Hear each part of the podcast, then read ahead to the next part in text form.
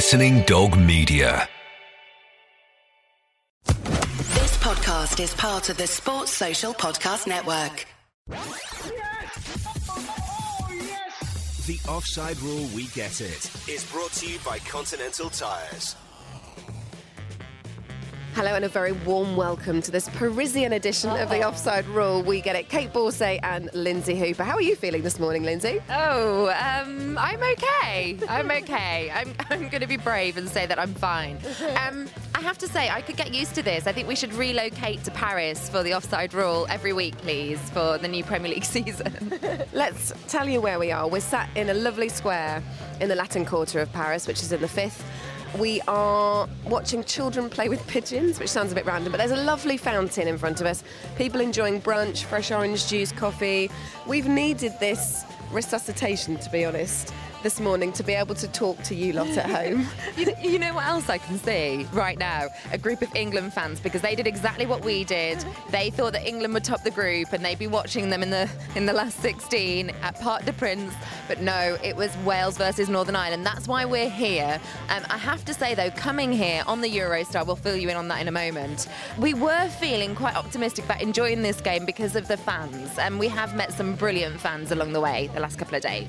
So we've held our hands up and we've admitted that we thought we were going to be seeing England. But actually, before the game, we were really quite excited about coming here as a neutral and enjoying two teams who basically were just pleased to be here. Now, that's nothing against Wales or Northern Ireland, but, you know, making history. I think it's only the second time that each team has reached the knockout stages of a major tournament. So for them, of course, pretty new territory. When we talk about the fans, we thought we were going to be overwhelmed by Wales fans, and we were up to a point. But when it got to a few hours before the game, it was all Northern Ireland, wasn't it? Oh, we love the Northern Ireland fans, and they did not stop bouncing from the moment. They just left the metro station, I think. Really, really good crack, to use an Irish term. God, sorry, Irish listeners. But they were brilliant, and we actually gathered underneath the Eiffel Tower was a big fan area, and that was where the Northern Ireland fans were congregating. There were a few Wales fans there, and they were all getting on very well. And one of the first things we witnessed, which was a lovely sight, was some Northern Ireland fans saying to Wales, good luck in the game, to the Welsh fans. Really refreshing, you know, particularly because the last time we spoke to you from this tournament, we were in Marseille. Complete contrast there, really. Not that, you know, fans weren't getting on with each other, it's just that they weren't getting on from opposing sides. And I think it's been really refreshing and really good for the tournament that we've been able to put what happened in Marseille behind us, hopefully, and enjoy Paris. The only downside, of course, of being in Paris, that is it's a bit more spread out. There aren't too many fan hubs. There's a pub called the Bombardier where a lot of the Welsh fans are. As we said yesterday, by the Eiffel Tower, a lot of the Northern Ireland fans were there. So it's a little bit more spread out. So we haven't perhaps enjoyed as many random conversations with fans as we did in Marseille. No, but on match day itself, we got there early doors, which meant that we could take in that atmosphere. And knowing that all these fans were going to be together, that was our cue to get amongst it. And we really did, and it was great. There was a few Northern Ireland fans who I thought weren't going to let us go for the entire day. It's like, you're just coming with us, draped a flag over us. I have to point out that we have been doing some Facebook Live videos. We've got a YouTube video as well that's gone up. So keep across all of our platforms. We're at Offside Rule Pod on Twitter, which is a great way of getting an alert for anything that we do new. We're on Facebook as well with a Facebook page where we've been going live. We even tried Periscope. So anyone who thinks that we don't try these things, I think we've answered that. So what we're saying is we're really proud of ourselves for embracing new technologies. So am I. At the age of over 35, it takes me twice as long. Yeah, so there are a couple of Periscope videos, one of which, in fact, the first one of which I brilliantly managed to record, and it was 1 second long. Another one where you dropped the phone. Yeah. As we were live. Which you can actually see on Twitter. We didn't know whether we were still recording that point, but we were. And it ends on a lovely face shot of you concentrating, trying to work out whether we were actually still on air or not. There is a super concentrating face at the end of that one as I work out how to switch the darn thing off. Anyway, so yeah, game day. Let's talk about being at the match. I think I can confirm that Will Griggs on fire. He was on fire, Kate. I think when we first turned up... No one ever got a chance to see him on fire, though. No. We love this song. We love the story behind the Northern Ireland fans getting to the tournament. So when they were bouncing up and down, we were getting amongst the Will Griggs on fire as much as anyone. But by the end of the day, I have to say, if I hear Will Griggs on fire again, I might implode. We've had enough. It is now done. I think it's been overused for us anyway, being there all day yesterday. But actually, there's going to be an adaptation potentially of that, because on the metro on the way back we heard the Wales fans singing Carnew's on fire, which I thought was just a blatant rip-off. Wales fans, sorry, but you need to come up with your own. On the game itself, let's not talk too much about it, Lynsey, because it was a pretty boring game. Few chances for each side, but look, at the end of the day, Wales took their chance. It was an own goal. I think it would have gone in anyway, to be honest. Pretty dire game, but look, the most important thing is that Wales are through now to the quarter-final stages of this tournament. Some very happy Wales fans. There's a great YouTube video, by the way, that you must look at. It's The Offside Rule TV, our YouTube address. We spoke to quite a few Wales fans after the game, and the overriding feeling was just that they were shocked and stunned and so tired after this amazing emotional roller coaster that they've been on. They were just dumbfounded. So there wasn't, huge amounts of singing and jubilation and jumping like the Northern Ireland fans have been doing before the game. It was pretty muted. And then we learned that a lot of fans had come there just for the day. So you can imagine how tired they were by 9 o'clock last night. Yeah, and they wouldn't have got here if they'd have done it for the day when we were getting out to Paris, because we had an 11-hour trip, an 8-hour delay, stranded 25 minutes outside of Paris, but we'll gloss over that. It could only happen to us in reality. We should have done a live webcast from the siding, 25 kilometres outside Paris, shouldn't we? So now for Wales, Belgium or Hungary? Yeah, and to be honest, I mean, to get to the quarterfinals is an achievement in itself. I can't see them getting much further. I was disappointed with them against Northern Ireland. Particularly after that Russia game as well. Yeah, I really fancied them going into this, and they didn't really turn up for the round of 16 game. So I think the nerves may have got the better of them for that one. And it was always going to be a tight match, because these teams, they do know a lot about each other. Like you say, it's not very often that they have played each other, but they do know a lot about each other's players. Gareth Bale, that cross was superb, and poor Gareth McCauley, it was an own goal. It's not really how he wanted to go out of the tournament, of course, but you couldn't really blame him for that, because it was a quality cross.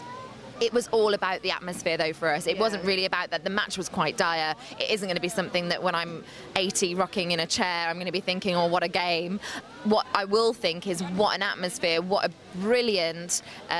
occasion for both sets of fans, really. Yeah, brilliant occasion, and a brilliant way of fans being supportive of each other and really embracing what is a one-off tournament and a one-off experience for them. For the holistic fan experience. The female take on football. So England are about to play Iceland. Let's look at what we've seen of England from the group stages. I think we went in with loads of optimism into this tournament, and we've come out of that group stage really a little bit deflated, and almost, I'm going to suggest that almost that puts us in a better position than we were at the beginning of the tournament, because we don't expect as much. I feel like there is a belief among England fans that there has been enough positive signs that if it all clicks, we really could, for want of stealing his phrase, go on fire. The Will Griggs on fire.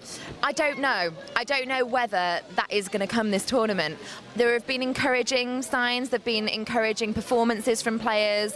More than anything, I've liked the unity of the team. I sometimes think that Roy Hodgson's got stuff wrong, and then on occasions we've seen him have fantastic substitutions and be brave. Would that be why during that first game against Russia you shouted on about 60 minutes, "Oh, come on, you old owl, make substitution"? I think I called him a grey owl. Sorry, yeah, grey owl. Yeah. There were fans next to me calling him much worse. Yes, to be fair. I think, look, we saw in the last game when he tried to throw everything at it to make sure that we got the result we needed, it didn't necessarily work. I think Harry Kane needs to get on the score sheet. I think he's taken a bit too much flack, actually, I have to say.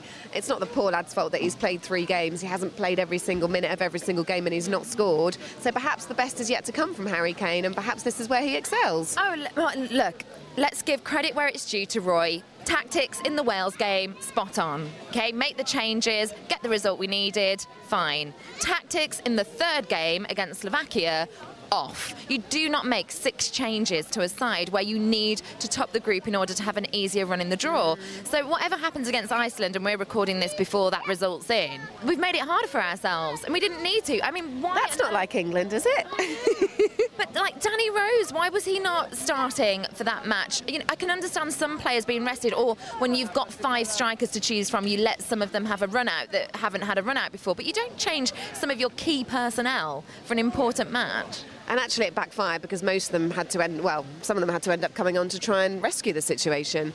We'll see what happens with that game as well. Big tie coming up, Italy versus Spain. That should be an interesting one to look forward to.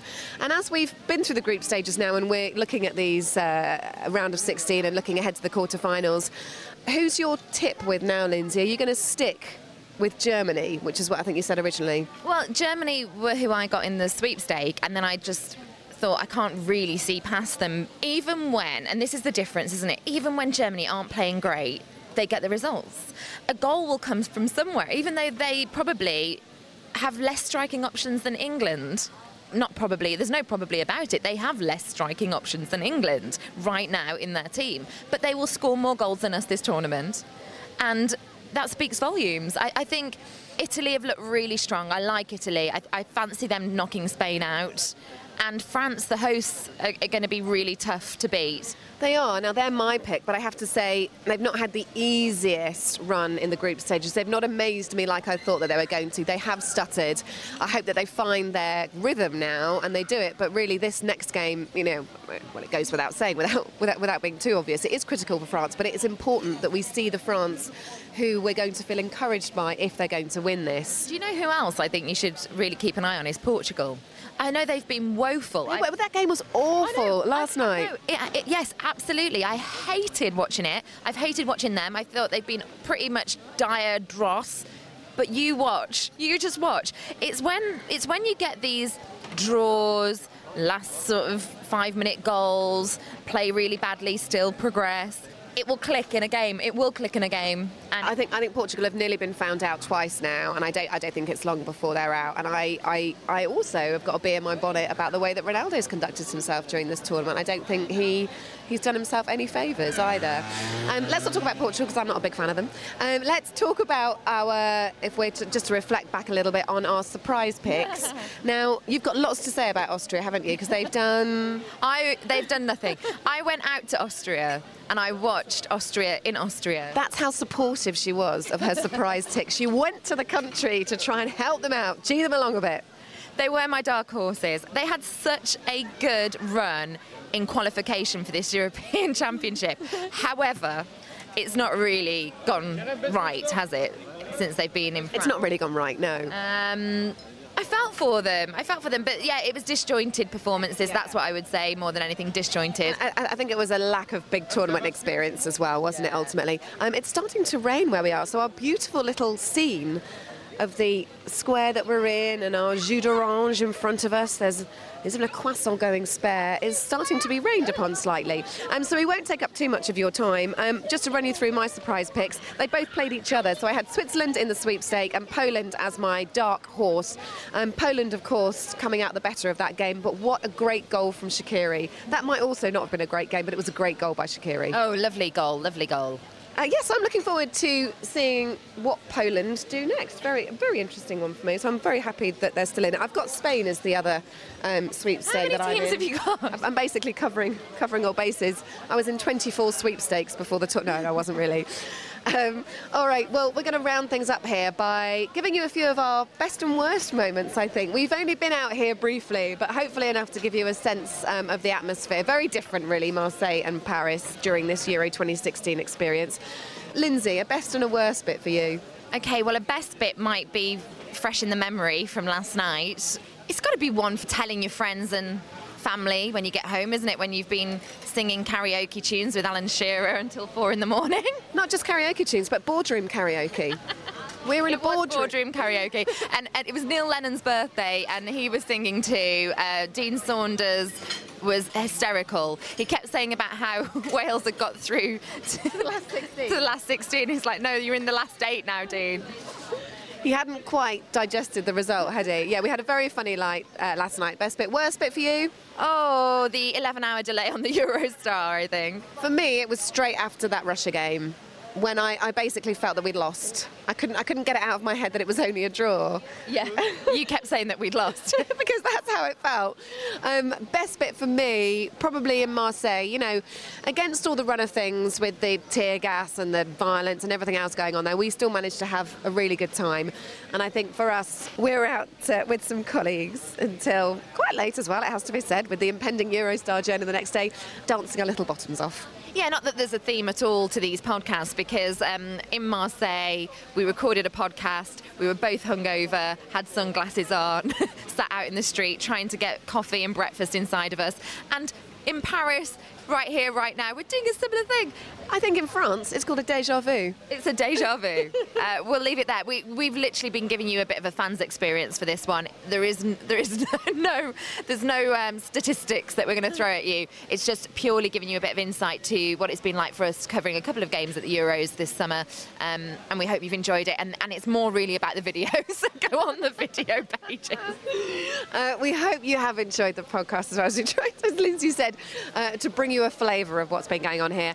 So that's it, over and out from the Offside Rule here in Paris. Bon chance to all the teams taking part in the Euros. England too as well. We might have missed them here in Paris, but we may well still catch them another time. Who knows? We'll see you guys soon. Thanks for downloading. Check out the Facebook page, our YouTube page as well, The Offside Rule TV, Facebook for live videos, and plenty going on Twitter and on our website, Offside Rule Podcast, during the summer. Have fun. Yes! Oh, yes! The Offside Rule We Get It is brought to you by Continental Tyres. Sports Social Podcast Network.